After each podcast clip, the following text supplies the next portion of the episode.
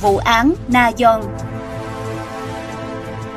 Họp vào lúc 8 giờ 30 sáng ngày 11 tháng 12 năm 2008, Cho Ju Sun lúc đấy 56 tuổi trong tình trạng say rượu.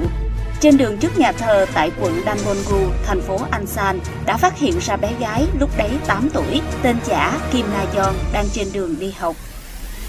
Y đã nói với cô bé là có việc phải đi đến nhà thờ, rồi sau đó hắn dắt cô bé vào trong nhà vệ sinh của nhà thờ. Hắn vạch bộ phận sinh dục của mình ra và bảo cô bé hãy rửa nó, nhưng cô bé đã cự tuyệt.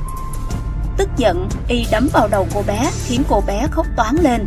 Hắn siết cổ khiến cô bé bất tỉnh. Hắn thực hiện những hành vi giao hợp qua lỗ hậu môn.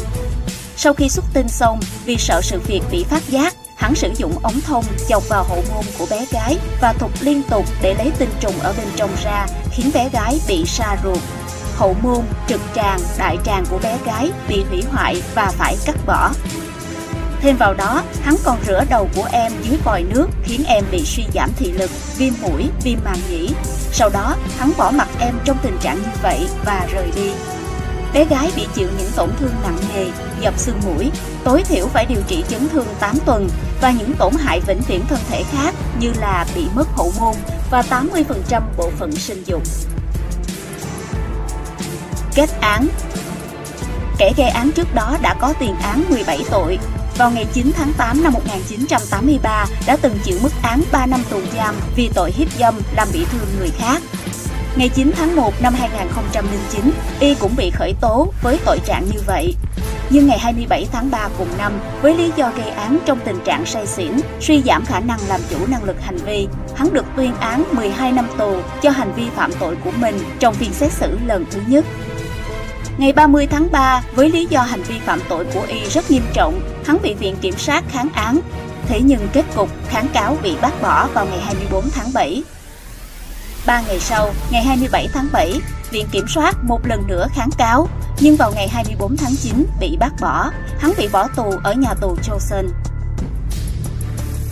Phản ứng dư luận xã hội Ban đầu, sự việc không được truyền thông đưa tin nhiều, Thế nhưng vào tháng 9 năm 2009, sau khi kênh KBS1 giới thiệu về việc gắn vòng chân theo dõi điện tử đối với tội phạm xâm hại tình dục, thì ngay lập tức đã dấy lên nhiều những bình luận trái chiều về việc kết án đối với tội phạm với đối tượng trẻ nhỏ hay mức độ tàn nhẫn của hành vi phạm tội.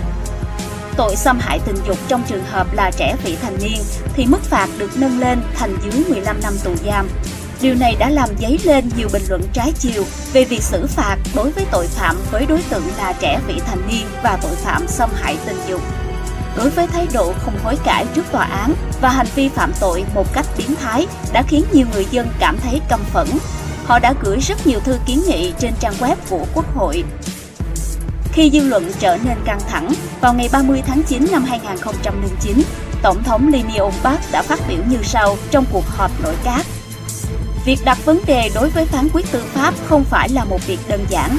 Thế nhưng tôi nghĩ rằng việc cách ly cả đời đối với những con người như vậy chẳng phải điều hiển nhiên hay sao? Trưởng Bộ Tư pháp cũng làm rõ vấn đề, sẽ không có chuyện sẽ phóng thích tù nhân sớm hơn hạn định. Và vào ngày 1 tháng 10, trên trang web của Hội Phụ Nữ và Ủy viên Hội Nhân quyền Quốc dân có rất nhiều ý kiến thỉnh cầu việc cải thiện chế độ. Mặt khác, trên mạng ngày 1 tháng 10, Cộng đồng mạng đã làm rõ về bức ảnh được đăng của một người khác hoàn toàn không liên quan tới sự việc nhằm xác định thủ phạm. Vấn đề tiền trợ cấp Gia đình nạn nhân đã nhận được bảo hiểm cuộc sống và mẹ nạn nhân đã tham gia bảo hiểm vì tương lai của con gái. Mỗi tháng đóng 2 vạn 5 nghìn won tiền bảo hiểm. Bố mẹ em sau sự việc đã bỏ việc, chuyên tâm vào việc trị liệu cho con gái mình, nhận tiền trợ cấp của thành phố Ansan, tiền đi lại và chi phí bệnh viện tự lo. Phía bảo hiểm xã hội cũng thấy đây là một sự việc vô cùng thương tâm nên đã cấp cho gia đình 40 triệu won tiền bảo hiểm. Thế nhưng ngay lập tức đã bị thành phố Ansan yêu cầu hoàn lại 6 triệu won tiền viện trợ điều dưỡng đã cấp trong trường hợp không thực hiện theo yêu cầu, sẽ tịch thu tiền bảo hiểm nhà và đã gửi công văn của thị trưởng thành phố Ansan vào tháng 6 năm 2009.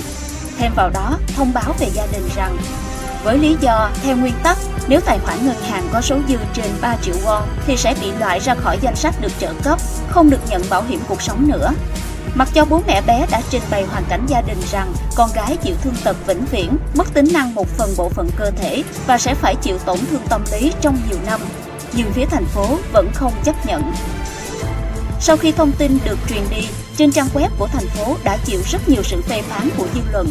Vậy nên, phía thành phố đã rút lại quyết định của mình, cấp lại bảo hiểm và mong sẽ hóa giải được hiểu nhầm.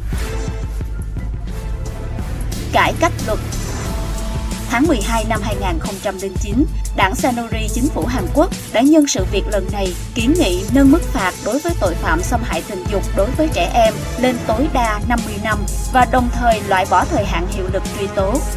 Thêm vào đó, giảm mức tuổi tối thiểu bị xử phạt từ chưa đủ 14 tuổi xuống 13 tuổi đối với những đối tượng thuộc diện không bị xử phạt tình nghi phạm tội nêu trên. Mở rộng phạm vi bố trí camera quan sát trong khu vực bảo hộ nhi đồng đưa vào chế độ trị liệu triệt sản đối với phạm nhân, công khai ảnh chân dung tội phạm, nâng thời hạn đeo vòng chân theo dõi điện tử lên 30 năm.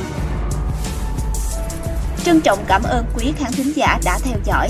Subscribe, ấn chuông đăng ký để cập nhật những video mới nhất. Like, share, chia sẻ tới nhiều người hơn. Comment những suy nghĩ, ý kiến, bình luận của bạn hay những gợi ý, đóng góp để chúng tôi được hoàn thiện hơn. Độc Thám TV, hai ngày một số vào lúc 21 giờ. Nguồn tham khảo và tổng hợp từ Internet.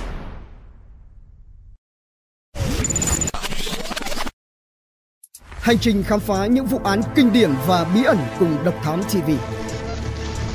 Những quần khúc chưa lời giải. Những âm mưu chưa từng hé lộ. Những sự thật đang bị che giấu. Tất cả sẽ có tại Độc Thám TV.